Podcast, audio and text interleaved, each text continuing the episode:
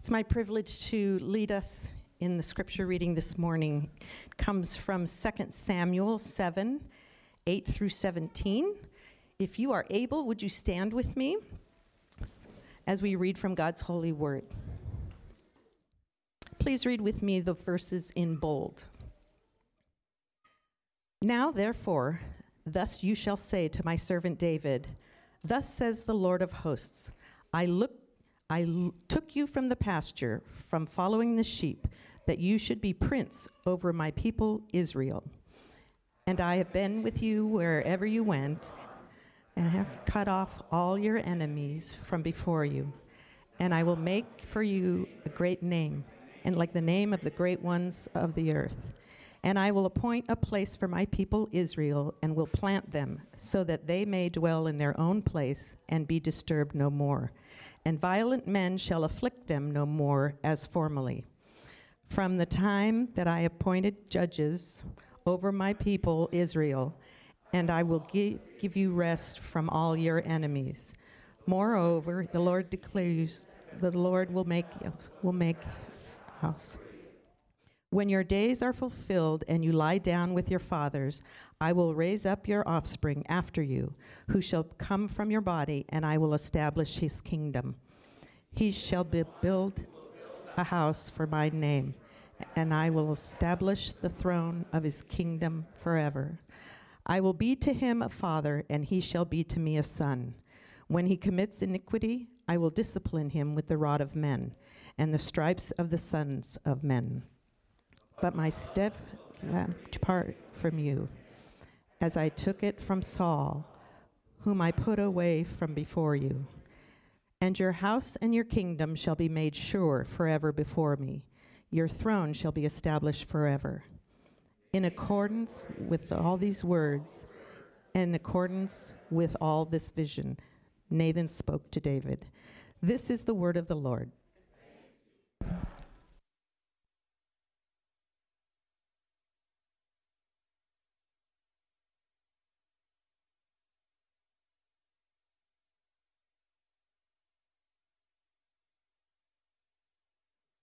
Good morning. My name is Brad. I'm one of the pastors here. Uh, little translation issue there. We'll have to check our notes and see about that. I'm glad you're with us this morning. If you're joining us online, welcome. Uh, we are in the middle of a teaching series on the life of David, uh, this uh, Old Testament king who uh, we're told was a man after God's own heart. And today, uh, a really important passage for lots of reasons in 2 Samuel uh, chapter 7. When, uh, you know, you know you're getting old when uh, junior high slang doesn't make sense to you anymore. As youth pastors, Olivia and I led a, a, junior high group, and we literally felt like it was part of our job to spend significant clock, uh, time on the clock trying to remain culturally literate, right? Trying to st- stay up on the media and stay up on the music and on the people and all the slang that the kids, uh, the students in our junior high group were using and the things that would define their lives. Um, but these days, I think I've lost my touch. And um, so, for example, uh, one of my kids uh, comes home from snowboarding this past weekend, and when I asked about the day, he said, It was epic. And he and his friends say that a lot. How was it? Epic. Um, and I get it. I think I can kind of place that, you know, in context. I think that's a good thing. But when I hear that, I wonder if they know that they're talking about poetry, right? According to the Oxford Dictionary, an epic is a poem. A long poem, typically one derived from an ancient oral tradition narrating the deeds and adventures of heroic or legendary figures or history or nation. So, epic, of course, has taken on some several different meanings in our culture, including in describing someone or something that is heroic or majestic or impressively great, like my son and his friends snowboarding. Epic has also come to be a term that describes an era or a time period or a uh, specific uh, climactic event in history, right? That, that, uh, that event captured the spirit uh, of that epic in history. And this morning, as we look at the, uh, the, the, seventh chapter of the, the second book of Samuel, I believe we're reading about an epic moment in the life of David. An epic moment, I think, that every person needs to arrive at in their own life and in their own faith and in their own um, pursuit of who God is. But I also think that we're, as we read this passage, we're looking at an epic moment in God's relationship with his people. Uh, a moment that's crucial for us to understand if we are interested in knowing who we're interested in figuring out who Jesus was, who he understood himself to be, and what he came to do. So let's have a look at an epic moment in David's life and an epic moment in God's relationship with his people. Have you ever looked around at the circumstances of your life? Have you ever had a moment where uh, uh, all of your preparations and your plans, the, the things that you had uh, set in motion, seemed to be coming to fruition? Things were finally clicking. And, uh, and your accomplishments and uh, your hopes were coming true. And, uh, and you thought to yourself, this is my moment. Like I have arrived today uh, this is my moment to be the hero. In 2 Samuel chapter 7, it's this kind of moment in the life of David. We've been hearing about his early life, his struggles with Saul, his friendship with Jonathan. But at this moment in David's life, he has survived exile from his home country, he's survived war with surrounding enemies. He's survived repeated assassination attempts from Saul, the king of Israel. Uh, he's uh, navigated the kidnapping of family members. He's outlived Saul, the first king of Israel, and has become legitimately and publicly crowned king. He has united the tribes of Israel and built a palace in a new capital city of Jerusalem. He has then brought the Ark of the Covenant, which is the sign and symbol of God's presence with his people, into Jerusalem and symbolically and publicly united the power of the king and the blessing of God, declaring that he will be a man that submits to God's law. This is David's moment, his epic moment. Now, According to scholars, every epic poem includes uh, the following four components. First, deeds of superhuman strength and valor, like, I don't know, defeating a giant with a slingshot. Second, a vast setting or storyline, like the uniting of divided kingdoms in a place known as the Promised Land. Third, supernatural or un- uh, otherworldly forces at work. Maybe the strange anointing of a shepherd boy in the corner of a kingdom who does indeed become king. And fourth, a plot that centers around a hero of unbelievable stature. This is David's moment. This is his moment to be that hero. This is epic. Here's what he proposes in uh, some verses before the passage that we wrote, uh, that we read, verses 1 to 3 in this chapter. It says, Now, when the king lived in his house, and the Lord had given him rest from all of his surrounding enemies, the king said to Nathan the prophet, See, now I dwell in a house of cedar, but the ark of God dwells in a tent. And Nathan said to the king, Go and do all that is in your heart for the Lord is with you. So essentially, David says to Nathan, who is his, uh, his pastor, his counselor, the, the guy who um, speaks with God, he essentially says, God has done so much for me, and I want to do something for God. I have a palace. I want to build a temple for God. And remember, he says, I want to build a temple for God because for Israel, even though they have a capital city and he has a palace, worship is still happening in a tent. which sounds familiar.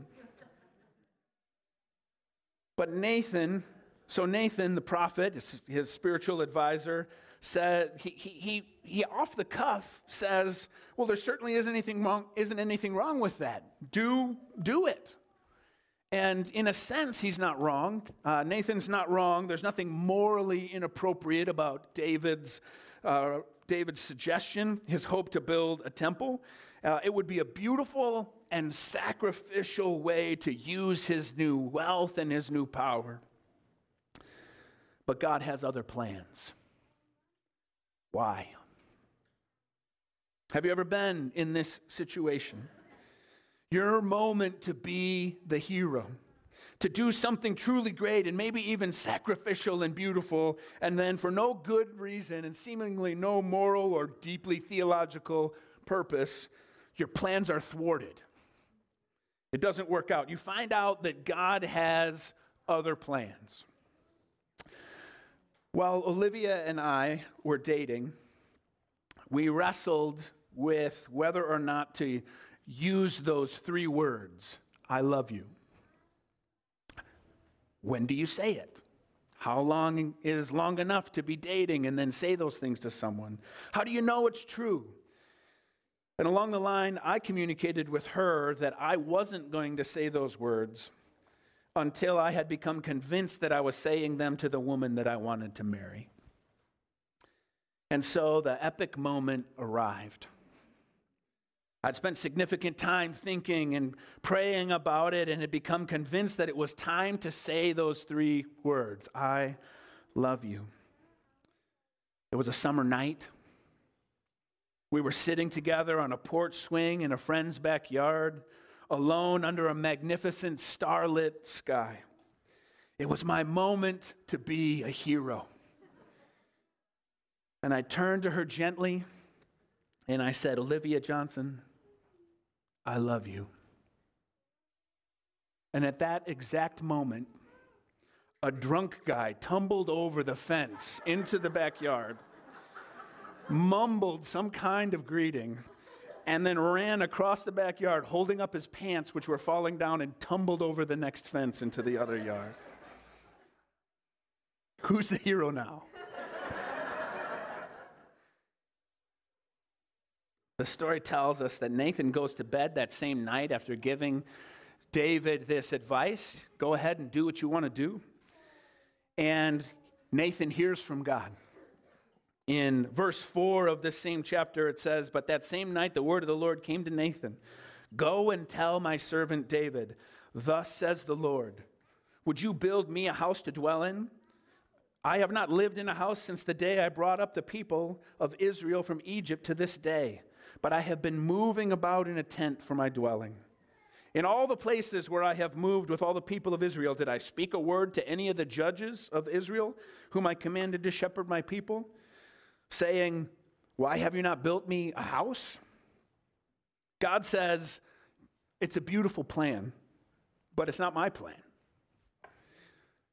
Let's look at what God says next. And I think he makes kind of the same point in two different ways. And this is where we began reading this morning. In verse 8, uh, it says, Now therefore, thus you shall say to my servant David. This is God's instruction of what Nathan should say to David. He says, Thus says the Lord of hosts, I took you from the pasture, from following the sheep, that you should be prince over all my people, Israel. And I have been with you wherever you went, and I've cut off all your enemies from before you, and I will make for you a great name, like the name of the great ones on earth.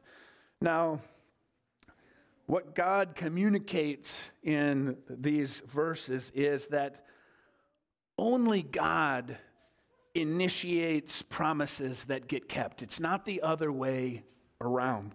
People, even kings, powerful people like David, don't make deals with God.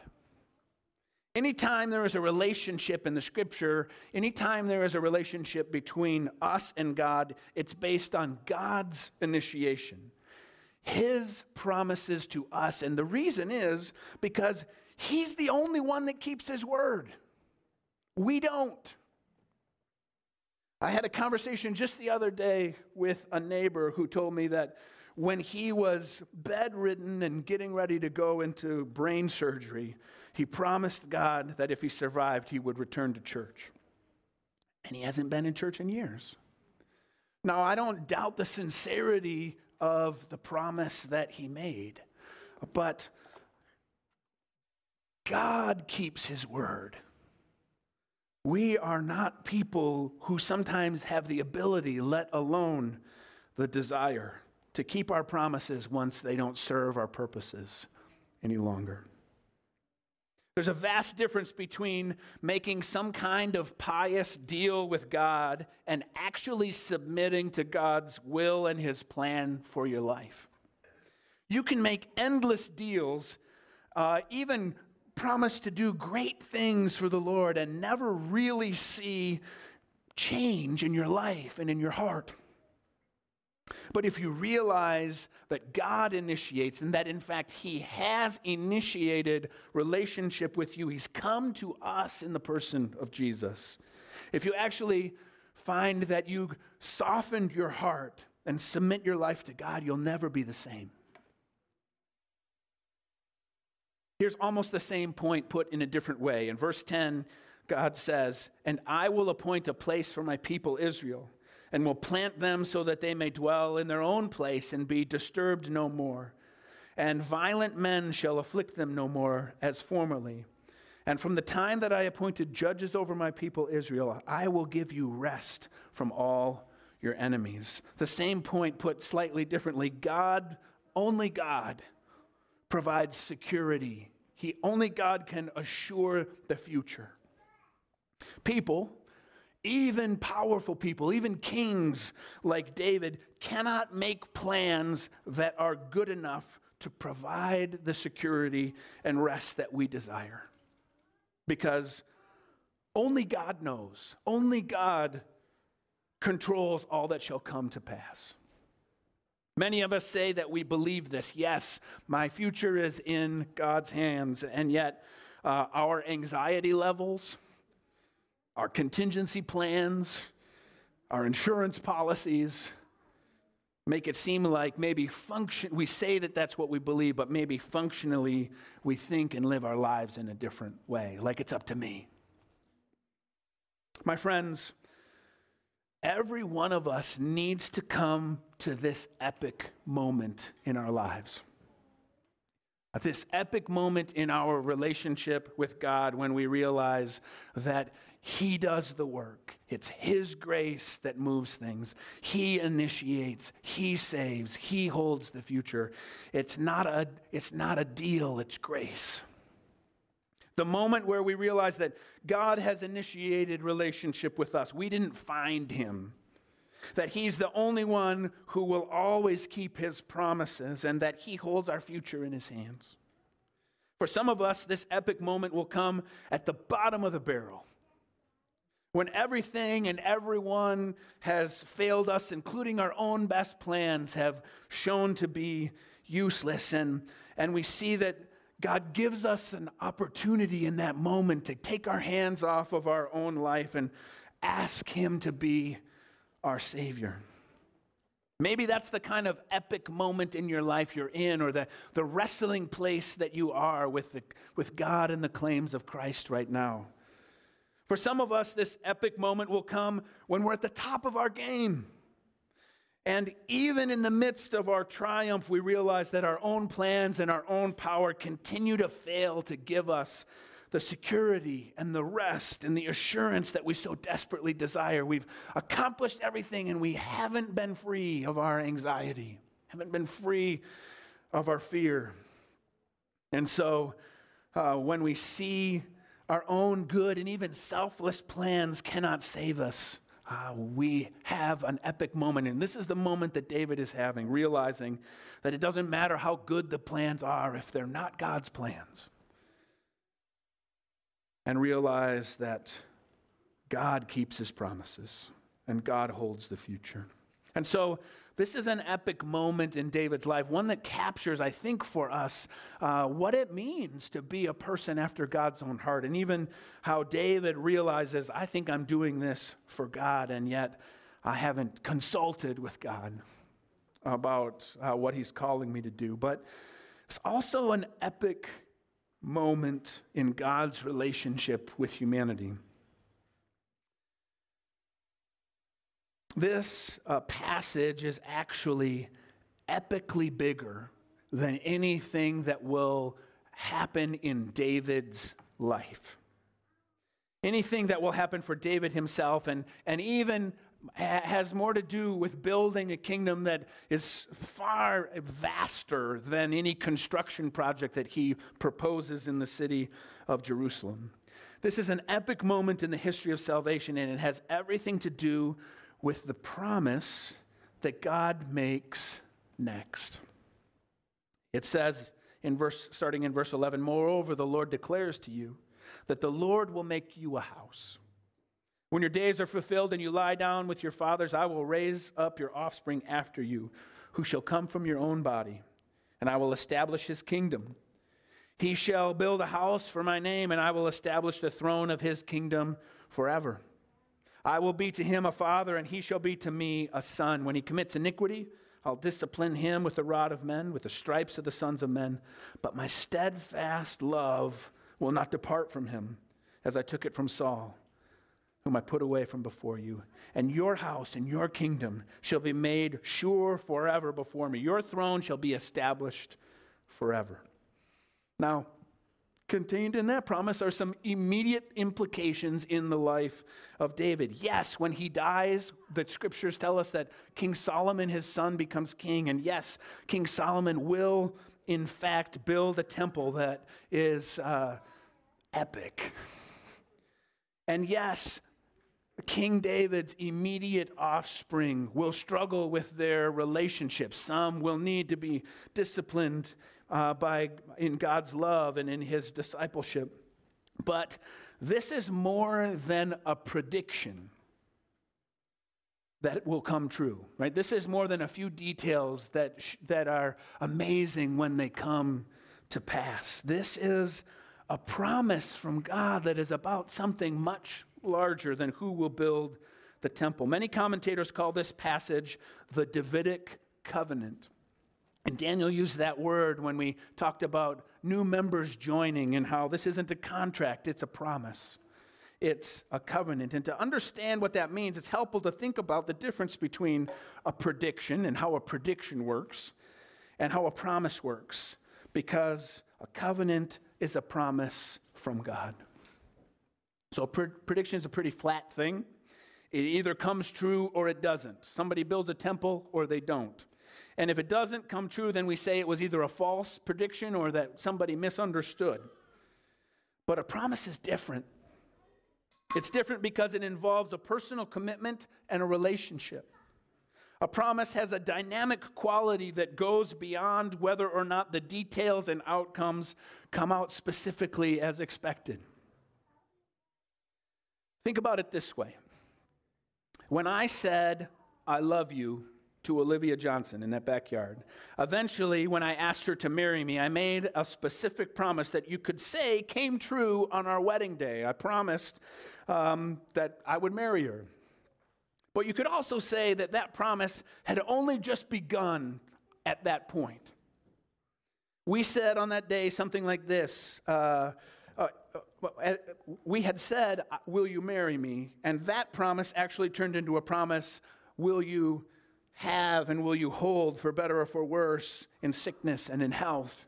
And that promise actually turned into will you hold my hair back while I throw up like my mom did? Or will you work at Starbucks to put me through grad school? And it's the same promise. But it's but it's, it's fulfilling in fulfilling it it takes on different forms and different calls. It calls for different responses in different seasons and life circumstances as they proceed. The promise remains. The, the actual words of what we said to each other don't have to be changed. And and yet that the relationship dictates how that promise is fulfilled in any given situation. And you could actually say that with each passing year and each new situation, we actually understand the promise we made once upon a time better and clearer than we did the first time we said it. This is the way God's relationship with his people works in the scriptures. A single promise made almost at the beginning of the scriptures in Genesis chapter 3, a single promise to deliver us from our sin and restore us to a relationship with him. Which, in different epic moments in history, different epic moments in the scripture, becomes clearer it becomes easier to understand. It becomes more specific and more fully illustrated about what God means when He says that. God said to Eve, after sin had destroyed her and Adam's relationship with God, uh, He says that one day her offspring would crush the head of evil and Satan. Generations later, in the next epic, He says to Abraham, an offspring of Eve, uh, that his name would be great and that his family would inherit the promised land and that through his family the entire world would be blessed. And then generations later, in an epic moment with Moses and the Israelites on Mount Sinai, they're told that they will be a blessing to the world in the promised land as they become a people who submit to God's design and to his law. And so you can see in this moment with David, it, well, you can see in David the fulfillment of some of those promises, right? He's uh, he is a dynamic development in this relationship with God. He's famous, his name is great. He has united Israel as one kingdom in the promised land. He's bringing the Ark of the Covenant to Jerusalem to proclaim that this will be a kingdom that submits to God's law. And in 2 Samuel chapter 7, God's words to David are filled with echoes of these previous epic moments, these promises that he had made to others. God's promise that his name would be great, just like he promised Abraham that his name would be great. That his offspring, that offspring that shall come from his body, will inherit the kingdom, just like the offspring promised to Eve. But these words also make it clear that David is not the fulfillment of God's promise, but a son of David will be. A great king who like David, will unite people from every tribe. A king who will never have the Spirit of God taken from him because he shall be to God a son. This new Davidic covenant is the latest epic development in how God is communicating what he will do to keep his promise. And it's critical because through it we start to get a glimpse of the fact that God's promise will be fulfilled by an individual, a messianic king. It's critical reading if you want to recognize who Jesus was and who he understood himself to be. He claimed to be, in the New Testament, the son of David. Born in Bethlehem, the city of David, descended from David's own body. And he let people treat him like a king. They celebrated his arrival in Jerusalem with singing and a parade, just like when David returned from defeating Goliath. But Jesus insisted that his kingdom was not of this world, but a kingdom that would be, as God promised to David, a kingdom that would be established forever. And as the book of Acts says in chapter 13, God raised up David to be their king of whom he testified and said, I have found in David the son of Jesse a man after my own heart, who will do my will. Of this man's offspring, God has brought to Israel a Savior, Jesus, as he promised. And later in the passage, the writer of the book of Acts says, Therefore, my friends, I want you to know that through Jesus, the forgiveness of sins is proclaimed to you. Through him, Everyone who believes is set free from every sin and justification you were not able to obtain under the law is yours through Christ. I want uh, to identify that the epic moment in history is the moment that the Son of God fully embodied this uh, dynamic promise that God made at the beginning and shows us even more in the life and the covenant of David. The moment when one who was a son of God gave his very life for us that we might be forgiven.